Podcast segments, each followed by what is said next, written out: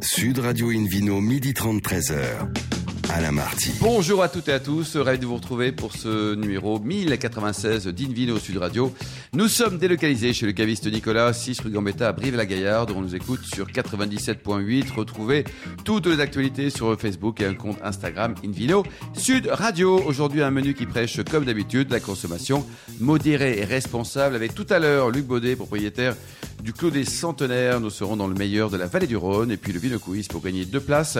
Deux places pour le WST, le premier salon mondial de l'œnotourisme et des spiritueux qui va se dérouler du, 10, du 12 au 14 mars 2023 à Reims. Gagner également six verres Open Up Round de la marque Chef et Sommelier. Il faudra jouer sur invinoradio.tv. À mes côtés, deux personnages formidables. Hélène Pio, chef de rubrique au magazine Régal. Bonjour Hélène. Bonjour. Tout va bien depuis hier? Tout va très bien. Vous avez bien dormi, passé une bonne matinée, la vie est belle? Ah, écoutez, mieux c'est pas possible. Parfait, Frédéric Brochet aussi qui est en pleine forme, docteur en onologie. Bonjour Frédéric. Bonjour Alain. Pour commencer cette émission Invino sur Radio, a le plaisir d'accueillir Marin Bélorger, qui est cofondateur du Petit Baroudeur. Bonjour Marin. Bonjour à tous. Alors parlez-nous de votre euh, bouteille magique là. Il y a un constat et puis une réalisation? Tout à fait. En fait, on a eu l'idée il y a un peu plus de deux ans maintenant avec mon associé Victor Rouf, euh, qui a pas pu venir parce qu'il est victime Vous avez joué au volet ensemble. C'est ça, Vous fait. mesurez combien vous? Euh, pas très grand, 1m70. Bon, heureusement, il y a des postes pour Et ça. Et Victor est 1m95. Donc Ah bah plus, lui il est euh, quand même plus. euh, On voilà. le côté complémentaire. Vous êtes le stratège et puis lui c'est. Exactement. Voilà. Et finalement, on a un peu décliné ses compétences euh, dans le projet. Euh, à la base, en fait, l'idée c'était de, de proposer un contenant qui était plus pratique, plus léger, plus facile à transporter. On est un petit peu des baroudeurs dans l'âme, on aime bien ouvrir notre petite bouteille de vin euh, au sommet. Et, euh, et le verre était pas très pratique parce qu'on le trouvait plutôt lourd. On oubliait une fois sur deux le tire-bouchon, fallait se ramener la bouteille au conteneur. Ça se casse si on la fait tomber. Et on a décidé en fait de repenser un petit peu le contenant. Donc à la base, on a plus contacté des entreprises type Tetra Pak, Euh, mais en fait, on s'est dit que ça faisait un petit peu trop brique, euh, associé à des jus d'orange. Il y a des canettes aussi, on, a, fait- on en a parlé récemment à bord de Ouais, sur les canettes quoi. aussi ont une bonne tendance aujourd'hui. Et finalement, on est reparti un petit peu à la base des matériaux. Oui. On a cherché des matériaux à la fois innovants et qui pouvaient avoir des formes qui restaient quand même assez authentiques pour respecter un petit peu le, le format bordelais classique des bouteilles. Euh, et en fait, du coup, on a trouvé deux, euh, deux contenants à associer l'un de l'autre. Il y a à la fois une coquille en fibre moulée qui est en fait issue de carton et de papier recyclé, qui a l'avantage d'être compostable et biodégradable. C'est un petit peu la matière que les boîtes d'œufs que vous pouvez retrouver en, supermarché. Et à l'intérieur, en fait, il y a une poche souple en plastique monomatériau, donc un petit peu comme les cubis qui permettent de conserver le vin. À la différence que, en tant que monomatériau, elle est compatible avec les filières de tri en France, ce qui n'est pas le cas malheureusement des poches de cubis. Et associé à ça, ça fait un, ce contenant-là, donc qui, a, qui a un bilan carbone divisé par 5 par rapport au verre, qui est 8 fois plus légère et qui reste fraîche 30 à 40% plus longtemps. Donc c'est les trois avantages clés par rapport au verre. Après nous, on est aussi négociant en vin, donc l'idée c'est pas de concurrencer le verre parce que le verre a évidemment des propriétés de, de cons- de conservation qui sont excellentes, mais de proposer une alternative qui est plus dédiée à des vins légers, fruités, faciles à boire, dans une consommation extérieure, de plein air, etc. Eh oui, donc, donc ça, ça se casse pas. Euh, ça se casse pas. Bon, alors forcément, si vous roulez dessus ou si vous marchez dessus, la, la poche va, va prendre un petit peu, mais en effet, c'est assez résistant. Et ça se conserve combien de temps, un vin là-dedans? C'est un peu comme les cubis. C'est 4 à 8 mois, 4 à 8 mois en fonction des cépages, des 4 à vins, 8 etc. mois. Quand, quand- quand c'est ouvert, c'est 4 Non, avant l'ouverture, fermé. quoi. Ouais, avant fermé, quoi. Bon, c'est pas mal. Qu'est-ce qu'on en pense? Oui, alors ben, il faut peut-être bien décrire euh, ce à quoi ça ressemble. hein. Donc il s'agit en fait d'un bag in-box mais qui a la forme d'une bouteille, on va dire. C'est hein, ça. Qui a exactement la forme d'une bouteille de, de 75, un, un frontignan comme on on Mmh. l'appelait autrefois, euh, qui ressemble à une bouteille de, de- de Bordeaux. Et euh, euh, à l'intérieur duquel on a euh, mis en place finalement une poche de bag in-box, mais pas vraiment une poche de bag in-box, qui est une poche améliorée, qui n'est qu'une poche de polyéthylène, c'est bien ça en fait. ça. hein. et, et sur le haut, on a donc euh, un, bouchon à vis euh, qui s'ouvre de manière un peu comme une bouteille de, de d'eau minérale, Tout à si on fait. peut dire. Et qui est de la même matière que la poche, c'est Voilà. ce qui fait qu'en fait, c'est recyclable dans les filières de tri en France. C'est ça. Donc ça, c'est quand même extrêmement innovant. Euh, et donc aujourd'hui, c'est quelque chose que vous que vous produisez exclusivement pour les cuvées que vous mettez en bouteille. Est-ce que votre intention est aussi de le proposer à d'autres producteurs, euh, des grands crus de de Von Romanet demain dans cette dans ce conditionnement? Ça choque ouais, ou ça choque c'est une très bonne question. À la base, en effet, on est aussi négociant en vin, donc on sélectionne des vignerons à proximité de chez nous. Là, on est partenaire à un vigneron, avec un vigneron de Camargue qui propose justement ces vins légers fruités, tous certifiés biologiques pour être cohérents dans la démarche de la bouteille. Donc pour l'instant, on a en effet ce côté négociant en vin. Mais derrière, une fois que le si on valide cette preuve de concept et qu'on industrialisera, là, l'idée, c'est de le proposer justement à- au plus grand nombre pour arriver à faire cette transition. Pour l'instant, il y en a euh, combien? Il y en a 10 000 en test, c'est ça? Tout à fait, c'est ça. 10 000 en test, une quoi. production de 10 000. Donc, on- là, l'idée, c'est de remplir. On a fait trois, une mise de 3 000 il y a un mois à peu près. Ouais. L'idée, c'est de continuer, de monter en puissance vraiment jusqu'à l'été. Frédéric, vous en pensez quoi? Moi, je trouve ça extrêmement intéressant. Il faut comprendre qu'on a une, on a une mauvaise image de, ces, de ce conditionnement en France. Surtout en France. Il faut savoir que dans les, dans, en Scandinavie, euh, c'est 70% naturel, de la consommation, 70% de la consommation euh, est réalisée en bag-in-box, hein, en Norvège, dans tous les grands monopoles. Euh, et la demande pour ce type de, de conditionnement est colossale dans ces marchés-là, pour des raisons de bilan carbone, pour des raisons de recyclage, pour des raisons globales, parce qu'en fait, ce sont des pays qui reçoivent des quantités de bouteilles incroyables et qui peuvent pas les recycler forcément. Et donc, euh, on, a, on, on doit absolument réfléchir à ce sujet-là. Et là, on a un, un objet qui est extrêmement léger. Euh, refondre Bah, une il est bouteille vide de aussi, verre, hein. elle est vide, mais enfin, même, même si vide une bouteille, c'est lourd. Il faut savoir que les, les bouteilles prestige vont peser jusqu'à fois un kilo vide. Hein, On a des bouteilles qui Oui, font c'est 900 vrai, ou c'est 800 vrai, grammes. Alors Donc, celle-là euh, fait 53 grammes. Donc voilà, c'est vrai que là-dessus, 53 vraiment, il y a- grammes. voilà. Puis il y a même le snobisme d'une bouteille lourde, même vide. hein. Absolument. Donc, euh, il y a plein d'études qui ont montré qu'effectivement, les clients attribuent, notamment les clients asiatiques, attribuent beaucoup plus de valeur à des bouteilles lourdes Voilà, qu'à des qualité bouteilles légères. égale, euh, Voilà. ouais, ouais. Et donc, euh, et donc, on, on doit loger des bouteilles pour que le vin soit soit choisi par les clients. Il faut qu'il soit dans une bouteille extrêmement lourde et que cette bouteille lourde, elle, elle va être un espèce de gage de qualité. Qu'est-ce que vous en qui est- pensez, Hélène Bah, moi, je trouve que c'est effectivement En vrai, ex- hein, en extrêmement vrai, hein. malin. Alors, je, trouve ça extrêmement malin. Euh, je trouve ça euh, moins moche que je ne le craignais. hein. Ah, Ah, il- il- il Alain Marty m'a demandé de le dire en vrai. Alors, je vous le dis en vrai. Il faut, il faut. Parce que ouais. quand, quand- quand j'ai lu le- les différents articles qui, qui sont déjà sortis sur la question, je me suis dit, mon Dieu, mais à quoi ça va ressembler? Et, euh, et, et en fait, je trouve ça pas mal. Euh, la prise en main, effectivement, vous parliez de boîte d'œufs tout à l'heure, et c'est exactement ça. En fait, le, non mais, la, la- la- la non, mais la, la main est, déjà habituée œufs, à ce contenant-là? ça, ça- paraît pas bizarre ce contenant-là sous la main, parce que bah, si vous achetez des œufs régulièrement, euh, c'est- exactement le- le- le- la même matière. Euh, je trouve très sympa que vous ayez respecté justement l'idée de génie. Finalement, elle est là aussi. Elle est, elle est, elle est dans, dans le fait d'avoir reproduit euh, la forme de la bouteille, parce que euh, Les, codes coince- sont là. voilà, le- le- les, les codes sont là. Ce qui coince avec le bag in box, c'est que même s'il est très joli, euh, vous avez ce gros cube sur la table et, bon, ça, ça- enfin, là, ça fait parler en plus. Franchement, euh, vous posez ça sur une table, forcément, même une table de pique-nique, euh, les gens vont tous se retourner en disant mais tu bois quoi? Il y a quoi dedans? Dire, euh, Non, c'est une très bonne idée. C'est- euh, un truc de curieux aussi parce qu'on a très envie de l'ouvrir pour voir comment c'est fait à l'intérieur. Arrêtez de gratter. On peut l'ouvrir d'ailleurs. Bon, je, je, je vais, je vais pas Bon, le faire, super. là. Donc la Voilà, suite, c'est quoi? C'est donc sympa. phase de test. Si ça marche bien, vous passez de 10 000 à 10 milliards. Exactement. Voilà. ça. Euh, le Vous, avez déposé un brevet? Euh, on a déposé un dépôt de forme, pas de brevet parce que c'est pas nous qui avons inventé le matériau. Ah, c'est pas vous qui avez inventé? Non, c'est pas Non. nous malheureusement. En revanche, on a un dépôt de forme et nos fournisseurs, on a exclusivité également avec nos fournisseurs. Ouais, parce qu'il faut pas se faire piquer. Parce que ça, les nos amis chinois, ils vous le font rapidou, ça. hein. Ouais, c'est pour ça qu'il faut qu'on fasse attention. Ouais, il Là, faut aller vite. Mais créer une marque, vous voulez pas créer une marque autour de cette bouteille? Vous l'appelez, je sais pas On l'a quoi, le- la bioteille. la, la poule, les, les, les œufs, là. Les, Ça s'appelle la bioteille. La La bioteille. quoi. Voilà, donc faut capitaliser là-dessus, quoi. C'est ça, c'est ce qu'on a fait. Là, en gros, maintenant, on a, on a des intermarchés de Marseille où distribuent déjà nos produits. Donc c'est Vous supportez l'OM, bien sûr. Voilà, tout à fait, c'est ce que j'aurais dit. Absolument, oui. Et euh, le supermarché de Paris, ça va être le PSG. On Attention à votre réponse, euh, là, oui. On vend aussi en ligne et, euh, et on a reçu deux, deux récompenses là euh, assez récemment. Euh, une récompense du packaging innovant de la Paris Packaging Week, et une récompense du trophée de l'innovation d'un- d'emballage. Donc c'est assez euh, sympa parce que ça fait nous, ça fait plus de deux ans et demi qu'on pense sur ce sujet, donc on est assez content de commencer à avoir les fruits du Bravo. de ce travail. Et quelle est la réceptivité là sur les 3000 qui sont sortis par couleur? Donc 3, 3, 3000 de chaque couleur ou de Euh, 3000, non, ouais, 3000 ça, rouges? ouais, c'est ça, 1000, 1000, 1000. 1000, on a 1000. fait les trois Et couleurs. les gens ont acheté les bouteilles ou pas? Ouais, ça se vend plutôt bien sur, euh, sur notre site internet. L'avantage du site, c'est que vu que c'est ultra léger, on est assez compétitif sur les prix de la livraison. Parce qu'un Eh coffret oui. de 3 bouteilles est deux fois plus léger qu'un coffret de 3 bouteilles. Absolument, quoi. Et alors, combien elle coûte une bouteille pour le, le professionnel qui veut l'acheter? Parce que combien ça coûte une bouteille, euh, allez, bordelaise classique, là, nue? Ouais, Et combien ça coûte question. votre bouteille euh, Alors nous jolie, actuellement là? la bouteille nous coûte à peu près 1 euro, 1 euro 10. Euh, quand une bouteille en verre, on pèse enfin, coûte à peu près entre 40 et 80 centimes en fonction. Ah, donc vous êtes etc. beaucoup plus cher, quoi. On est, euh, on est plus cher. Ah Après oui. nous on a fait, enfin c'est un produit nouveau qu'on a produit en 10 000 exemplaires, donc on n'a pas les économies d'échelle aujourd'hui. Après en effet, si on se met à produire des millions de bouteilles, forcément le prix Et unitaire vous va, serez va combien s'il y a un million de bouteilles, par On peut exemple s'aligner sur le verre. Ah, vous serez calme, compétitif, quoi, parce que ça, c'est aussi important. Les, les vignerons vendent pas tous des vins très très chers, Ouais, ouais. donc euh, attention au contenant, quoi. Nous Et- après l'idée là, c'est de, c'est de proposer ces bouteilles à moins de 10 euros, donc prix professionnel à 5,50 euh, Avec du vin à l'intérieur. hein. avec du vin tout à fait. Ouais, ouais. Ouais. Euh, pour un prix consommateur à voilà entre 7 et 9 euros. Donc la contrainte, c'est de boire le vin dans les dans les quatre mois, on va dire, quoi, c'est ça? C'est ça, Ouais. comme la cuvée. Donc pour des rosés, pour l'été, tout ça, c'est sympa quand c'est fait. Oui, c'est ça, mais- c'est le but. Même les blancs et rouges, hein, parce qu'on on est à une époque où euh, les gens achètent une, achètent une bouteille et la boivent, euh, je dirais presque directement. Donc, euh, enfin, de toute façon, euh, moi, je pense vraiment que c'est c'est un contenant hyper C'est une intéressant. très bonne idée en tout cas. Bravo, félicitations. Il y a un site internet pour prendre renseignement Oui, sur euh, vous, C'est votre petit-baroudeur.com. Merci beaucoup, Barin. Euh, Frédéric, on parle en quelques instants peut-être des, des vins de Géorgie. Il y a du vin depuis longtemps en Géorgie? Alors, il y a du vin depuis très très longtemps. On considère même qu'il s'agit du berceau en réalité de la, de la viticulture et aussi de la vinification. Et chose plus, plus intéressante, euh, finalement, cette tradition ancestrale euh, s'est maintenue jusqu'à nos jours. Et donc, on, on produit du vin euh, dans les conditions dans lesquelles on le, produit probable, on le produisait il y a entre 5 et 6 000 ans selon les, les différents euh, experts.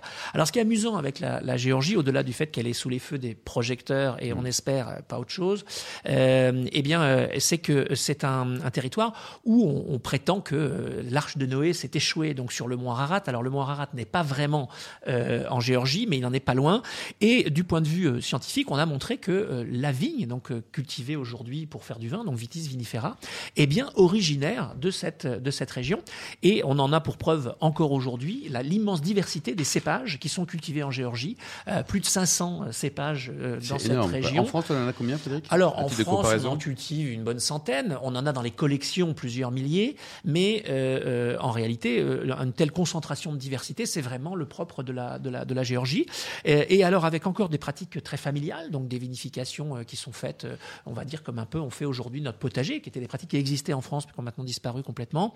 Euh, et avec donc une vinification très spéciale euh, qui s'apparente un petit peu à ce que à faire des, des confitures, on va dire, euh, ou à, à préparer ça dans son dans son jardin. C'est-à-dire qu'on vinifie dans des dans des euh, équipements. Euh, qu'on appelle donc des ferveries, euh, Q-V-E-V-R-I, euh, qui sont des cuves en fait, des, des jarres euh, en terre, qui sont enterrées soit dans le jardin, soit dans la cave, qui peuvent faire de, quelques centaines à quelques milliers de litres, et dans lesquels on va directement déverser le- les raisins entiers. hein. On va parfois les fouler, parfois pas, et on va les mettre donc dans ces dans ces cuves, et on va les y laisser pendant plusieurs semaines, voire plusieurs mois, et on va ensuite dans la vinification traditionnelle aller chercher son vin directement quand on en a besoin, un peu comme on va chercher des pommes à la cave, on va chercher du, hein. du- du- du vin. Voilà. Et donc cette, cette pratique revient euh, très intensément à la mode aujourd'hui. Elle est déployée par tous les vignerons euh, ou néo beaucoup de néo-vignerons. Et donc, euh, eh bien, on doit attendre de la Géorgie des signes intéressants dans le développement de la viticulture de demain. Merci beaucoup Frédéric Brochet, merci également vous Hélène, également Marin. On se retrouve dans un instant au bar à vin du caviste Nicolas à Brive-la-Gaillarde avec le Vino Quiz pour gagner deux places pour le WST, le salon mondial de l'œnotourisme et des spiritueux. À tout de suite. Sud Radio Invino, midi 30, 13h. À la Marty. Retour chez le caviste Nicolas, nous sommes au 6 rue Gambetta à Brive-la-Gaillarde pour cette émission délocalisée. D'ailleurs, vous qui êtes toujours plus nombreux à nous écouter chaque week-end, n'hésitez pas à nous contacter sur notre compte Instagram Invino Sud Radio pour nous parler notamment de vos coups de cœur. On retrouve tout de suite Docteur Frédéric Brochet pour le Ville Quiz, Frédéric. Alors le Vino Quiz, je vous en rappelle le principe. Chaque semaine, nous vous proposons une question sur le vin et le vainqueur gagne de très beaux cadeaux. Cette semaine, deux places pour le WST International Trade Fair, le mondial de l'œnotourisme et des spiritueux qui se déroulera à Reims du 12 au 14 mars 2023. Et six verres Open Up Round de la marque Chef et Sommelier qui appartient au groupe Arc, leader mondial des arts de la table. Voici la question de ce week-end. Suspense. Quel titre a remporté Charles Lachaud, le propriétaire du domaine Arnoux Lachaud en Bourgogne, lors des Golden Vines Awards de Londres en octobre 2021 Hypothèse A. Hypothèse A, meilleur jeune charpentier du monde. Très bien. Charles a beaucoup de talent, mais voilà. Réponse B, meilleur jeune vigneron du monde. Bon, il Mhm. était invité pour ça, mais euh, est-ce qu'il a gagné ce titre? Ça reste une question. Réponse C, meilleur jeune fleuriste du monde. Puisque bah, dans ces vignes, beaucoup de fleurs. Bien donc, sûr. euh, aussi, cette question reste extrêmement intéressante. Pour répondre et gagner deux places pour le WST International Trade Fair mondial de l'œnotourisme et des spiritueux qui se déroulera du 12 au 14 mars 2023 à Reims et six verres Open Round de la marque Chef et Sommelier, rendez-vous toute la semaine sur le site invinoradio.tv, rubrique Vino Quiz. Le gagnant sera tiré au sort parmi les bonnes réponses. Merci beaucoup, Frédéric Brochet de Vino sur Radio a le grand plaisir d'accueillir maintenant Luc Baudet, propriétaire du Clos des Centenaires. Nous sommes dans la vallée du Rhône. Bonjour Luc. Bonjour à vous. Alors racontez-nous votre histoire de vin. Euh, Tout débute quoi dans, dans les 2000, années 2000, en Costière de Nîmes avec 7 hectares. Oui, en fait, j'ai d'abord fait de la, de la nourriture. J'ai travaillé aussi dans les spiritueux. Nourriture chez qui? Euh, bah, j'ai travaillé pour les fromages boursins, par exemple, à faire des recettes. Donc, je faisais. Ah, les un- fromages artisanaux, c'est super. hein. ouais, un bourseau aussi. Donc il y avait voilà, donc, dans, plutôt dans les grands dans les grands groupes. Donc j'ai une formation d'ingénieur agro, mais euh, je suis pas issu de la terre. Mais ça s'est vite fait sentir. Donc à la, trentaine, j'ai remigré du nord vers le sud, euh, puisque je suis originaire du sud de la France. Et on a repris effectivement un domaine à l'époque dans le sud, extrême sud de la vallée du Rhône. Très bien. Hélène? Euh, alors c'est effectivement une, une troisième vie, ce clos des centenaires pour vous, parce qu'il y a eu en effet cette première vie euh, dans l'agroalimentaire, des petits pots pour bébés aussi, j'ai vu. Enfin voilà, vous avez fait euh, des choses vraiment intéressantes, hein, sûrement, mais à un moment donné vous vous êtes dit l'appel de la vigne, c'est quand même plus sympa. Donc deuxième vie au château Masneuf en Costière de Nîmes. Ouais, c'était le premier domaine que j'ai repris au début des années 2000 avec des passionnés. Ouais, tout à fait. Voilà, qui est devenu un énorme succès. hein. C'est aussi un domaine euh, emblématique. C'est un des domaines ouais, euh, qui est resté phare dans, dans, dans la région. Vous l'avez vendu? ouais. Oui, absolument. Moi, j'en suis vendu parce qu'on avait à un moment donné euh, fait une expansion qui était euh, difficile à tenir tout seul et que euh, après avoir fait 10-15 ans de, de voilà d'une exploitation à 80 hectares, j'avais envie euh, Un peu de haute me recons- oui, exactement, me reconsacrer à des choses où j'étais plus en prise directe avec avec les choses de quoi. tous les jours et moins avec les banquiers, les investisseurs et tout ça. Oh là là Hélène Pio Plus envie de faire un petit peu de, de- de dentelle sur cet hectare. Exactement. C'est Ouais, ça. Tout à fait. Euh, donc vous voilà arrivé au clos des centenaires en 2014. Ouais. Euh, Est-ce avez- que c'est un vrai clos déjà? Alors c'est un vrai, c'est un vrai. Et est-ce clos. qu'il y a des Ah, centenaires et voilà. Clos des murs. Euh, bah, à deux, avec ma femme, on fait 100 ans déjà. et euh, non, d'autre part, le, le- le lieu a été nommé ainsi parce qu'il y a une forêt de chênes plus que bicentenaire et qu'il y a des oliviers centenaires aussi sur la propriété. Voilà. Donc on est quand même attaché à notre euh, à notre patrimoine, euh, je dirais euh, culturel et agronomique. Et pour moi, c'est aussi le symbole de la patience, qui est quand même une vertu cardinale pour faire du vin. Et quand on regarde ces végétaux pousser, ben on, a un autre un autre sens de voilà de, l'ur- de l'urgence et, et de l'importance du temps. Et alors les vignes, elles ont quel âge? On a une vigne qui a 101 ans, donc euh, qui est un vieux, un vieux carignan.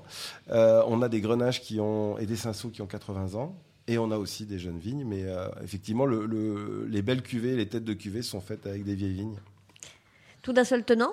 C'est tout d'un seul tenant, absolument. Ça, c'est quand même toujours une chance de pouvoir être sur place et aller regarder un petit peu partout à pied. Oui, absolument. Et c'est aussi un, un endroit merveilleux qui est sur une colline. On a la vue sur les étangs.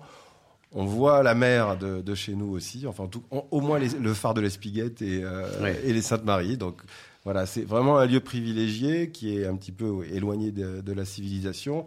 Mais Hors on du est, temps, ouais. oui, hors du temps. Mais on est à Pas 30 trop de moustiques quand même? Jamais. Non, jamais. J'avais- J'avais non, il y a quelques stagiaires qui ont euh, effectivement euh, montré des, des- des signes de fatigue après une vendange chez nous, Euh, mais on s'y habitue. ça fait Oui. partie des, des mots nécessaires. C'est la vie, quoi. La biodiversité. Voilà. Absolument. Alors, euh, puisqu'on parle de biodiversité, est-ce que vous avez, euh, vous avez pas réussi à les éloigner un peu à coup d'huile essentielle, euh, les, les moustiques? Alors, Parce que les huiles essentielles, on les travaille plutôt sur le vignoble que sur les animaux. c'est là où je voulais en venir. Donc euh, oui, on travaille, on travaille depuis des années avec des essais qui, euh, pour certains, sont passés d'ailleurs à des phases plus de production sur des huiles essentielles qui sont en fait des éliciteurs de défense naturelle du vignoble. Des éliciteurs. C'est- Oui, c'est-à-dire que ça permet de renforcer la- les défenses naturelles de, Merci, de je, la vigne. je l'avais pas, éliciteur. hein. de- oui, au. Scrabble, au Scrabble, à mon avis, ça peut marcher. Il n'y a pas de grosses lettres, mais oui, ça marche. oh, le H Bref, Ah donc. non, il n'y a pas de hache. Il n'y y a pas de H. Ah, il n'y a pas de H, il y a éliciteur en mettra un si vous voulez. hein. Euh, Mais- Hélicoptère, éliciteur, moi je. Allez hop Non, non, il y a- il y a des escargots. donc, D'accord. Avec mais, le euh, H, bien sûr. Avec le H, Ouais. ouais, bien sûr. Donc, euh, Non, non, non, non, c'est- pas seulement à moi, c'est à Luc qu'il faut passer la parole, justement pour euh, toutes ces histoires donc, de, de, bah, de, de soins de la vigne. Donc, euh, vous disiez huile essentielle. Avec des essais, en fait, ce qui m'intéressait, c'était que vous faites des essais qui sont pas encore complètement homologués. Vous, Bah, en vous, fait, on vous a- tentez des choses. Il y a, oui, on tente sans arrêt des, des- des choses nouvelles. Après, on a des, des recettes euh, éprouvées avec des produits éprouvés. hein. On, on essaye surtout de minimiser l'impact environnemental sans rentrer dans les dogmes. Mm. Voilà. Et donc moi, je ne rentre dans aucune église. On fait des essais. Moi, je suis un scientifique de formation. Donc, euh, ce qui m'intéresse le, le plus, c'est euh, ce qu'on est capable de mettre en œuvre localement, de manière pragmatique, pour limiter notre, euh, notre impact vis-à-vis de, de l'environnement. Et donc, ça, ça passe par des essais, parce qu'on sait très bien que les vérités ne sont que locales dans, dans le, dans le vignoble. Et, et- et pour moi, voilà, je, ne tire euh, d'expérience que sur mes sols et sur euh, mes vignes, et ça permet d'avancer effectivement dans des pratiques qui, je pense, sont aujourd'hui euh, toutes dirigées vers effectivement minimiser l'impact environnemental, mais surtout surtout parce qu'on on, l'oublie quelquefois, faire des très bons raisins parce que notre matière Bien première, c'est ce qui fait les grands vins. C'est alors c'est une banalité de le dire, c'est moins une banalité de le- de- d'aller jusqu'au bout de la, de la réflexion et de le faire. Alors en couleur, sur les 7 hectares, qu'est-ce que vous avez comme couleur? On a du rouge et du blanc. Euh, on a euh, sur les 7 hectares essentiellement. On s'est dirigé vers deux types de vins, soit des euh, monoparcellaires monocépages, ce qui n'est pas très courant dans l'appellation. On fait des vins d'appellation puisqu'on est situé sur des terroirs qui sont tous classés en, en costière. Donc on est vraiment sur des terroirs très rhodaniens, classiques. Ce qu'ils ont de classique, c'est les sols, avec les sols de galets roulés, l'argile, euh, le sable. Ce qu'ils ont de moins classique, parce que c'est une toute petite partie de l'appellation, c'est le fait d'être à proximité des étangs et de la mer. Et du coup, on a, on a un climat presque de, de, de bord de mer, un climat de vignoble, je ne vais pas dire côtier, mais quasi côtier. Oui, Quasi quoi. Vous êtes à combien de kilomètres là? On est à 2 km des étangs euh, Oui, pas quoi. et, et à 10 km de la mer. Donc on a les thermiques de la Méditerranée, on a des débourrements précoces et on vendange tard. Frédéric, un petit commentaire sur cette appellation euh, costière de Nîmes Bah, c'est une un appellation terroir qui est qui- riche, des terroirs d'ailleurs. Oui, oui, une appellation euh, assez vaste quand même, pas, forcément, euh, pas forcément en- encore euh, ayant acquis toutes ces lettres de noblesse, mais votre initiative est, est probablement un moteur fort, Absolument. euh, avec, bah, on va dire, un, un climat euh, un peu mixte peut-être, qu'on peut considérer à cheval entre un climat vraiment euh, languedocien et méditerranéen et encore des influences rhodaniennes, même si elles sont encore un peu plus, peut-être plus modestes. Si on pouvait euh, quantifier, on dirait qu'on est 30% Vallée des Rhônes, 70% Méditerranée. Je sais pas, je- je- Euh, une espèce de-. Pour moi, pour moi, je dirais que c'est un petit peu plus balancé. Dans vers- votre cas, oui. Oui, Plus- mais pas seulement dans mon cas. C'est-à-dire que on a le plateau sud euh, des, des Costières qui, euh, qui représente sur 12 000 hectares, 11 500 hectares, et il y a 400 hectares de vignobles euh, que je- moi je considère comme côtiers, c'est-à-dire qui bénéficient des brises de la Méditerranée. Donc il y a vraiment deux réalités. Donc 80-20 quoi, dans l'autre sens. Oui, oui, Ouais. il y a des réalités très, très différentes. Des, des débourrements qui peuvent s'étaler à presque 10 Le jours- 10 jours débourrement, c'est quoi ça Frédéric Le débourrement, c'est quand la vigne démarre, en fait, tout simplement quand le bourgeon eh bien, euh, éclate sa bourre. À quelle époque ça se produit le ça se débourrement produit alors là bientôt, hein, Ouais, en euh, avril, encore dans, dans ouais. quelques quelques jours dans le midi, et puis euh, ça va se dérouler euh, pendant encore quelques quelques semaines en remontant vers le nord. Euh, donc c'est c'est une prat- c'est un, un moment euh, très important puisque euh, bah, il fixe, on va dire, le début de la croissance de la vigne. Donc il va fixer la, la- la vigne commence à, à- à produire et à, à se développer. Et surtout, il est très important parce que quand il est trop précoce, il y a un risque évidemment que le gel euh, l'attrape. Vous avez gelé l'an passé, euh, Luc? On on ne peut pas dire qu'on est gelé parce que par rapport aux copains, Ouais, c'est ça, on est vraiment pris- très peu touché. Mais pour la première fois en 70 ans, il a gelé sur Ouais, notre C'est territoire. qui est bizarre quand même. C'est Combien de bouteilles par an vous produisez En moyenne, en, trentaine de mille de, de, de Clos des centenaires. Ouais, Et donc sur au niveau du, du prix de vente, ça coûte combien à peu près Ça Parce qu'on se vaut- méfie des centenaires, nous ici. non, non, les, les belles cuvées valent entre 20 et 30 euros et les entrées de gamme valent entre 10 et 12. oui, donc c'est quand même raisonnable. Et puis on a une, une palette vaste, Hélène? Oui, il y, a des- il y a- il y a de jolis rapports qualité-prix dans, dans la région. Là, on est plutôt dans du haut de gamme par rapport euh, au, au- au prix de l'appellation, mais, euh, mais, mais on est aussi sur des super vins. Alors, euh, bah, à un moment donné, bah, la qualité, faut y ça aller comme. Et Voilà. ça peut attendre ou pas C'est-à-dire que vos bouteilles, vos vins, là, si on, On peut a- attendre quoi 5 ans? Oui, on a des, on a des- alors selon le style des vins et les cépages, on a des vins qui, euh, en règle générale, se gardent plutôt euh, plus longtemps que ce qu'on croit. C'est-à-dire que même les entrées de gamme 6-7 ans, c'est vraiment euh, une gamme de, de- temporelle qui est, qui est euh, abordable. Sur les belles cuvées, on peut aller euh, entre 10 et 30 ans sur les, les plus belles cuvées du domaine. Ouais. Et donc au niveau gastronomique, qu'est-ce qu'on peut associer avec ces, ces vins qui ont quand même une vraie personnalité, on va dire hein? On- on- nous, on fait des vins de repas. On- moi, je tiens beaucoup à la culture française qui associe les vins et, et la nourriture. Notre distribution, c'est quasiment que de la restauration. Oui. Donc, on a, on a des vins qui sont merveilleux à associer avec d'abord des produits locaux, des produits de la mer pour les blancs.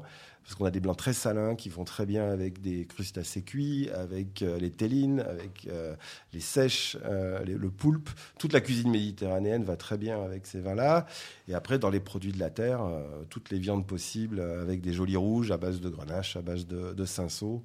Donc, on a vraiment des, euh, des vins qui sont euh, Une palette qui est large. hein, très amicaux avec ouais. la nourriture.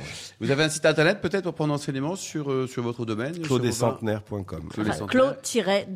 Clos-des-centenaires.com. Vous Bon, très bien. Qu'est-ce qu'on peut vous souhaiter pour le prochain siècle? Euh, bah écoutez, euh, qu'on continue à progresser et qu'on fasse Et plaisir heureux, et qu'on partage, voilà, Mm. qu'on partage des bouteilles. Merci beaucoup, Luc Baudet. Merci également à vous, Merci Hélène à vous tous. Pio, Marin Bélorger, Frédéric Brochet, aux millions d'amateurs de vin qui nous écoutent chaque week-end. Un clin d'œil à Justine qui a parfaitement préparé cette émission, ainsi qu'à Sébastien pour la partie technique. Fin de ce numéro d'Invino Sud Radio. Pour en savoir plus, rendez-vous sur le site hein, sudradio.fr, invinoradio.tv, nos comptes Facebook et Instagram, Invino Sud Radio. On se retrouve samedi prochain, samedi prochain à 13h30. Nous serons délocalisés chez Nicolas au 26 avenue Victor Hugo à Valence, Valence en France évidemment. Je rappelle que Nicolas a été fondé en 1822 et fête cette année son 200e bicentenaire anniversaire. D'ici là, excellent week-end, restez fidèles à Sud Radio, encouragez tous les vignerons français et surtout n'oubliez jamais respecter la plus grande des modérations.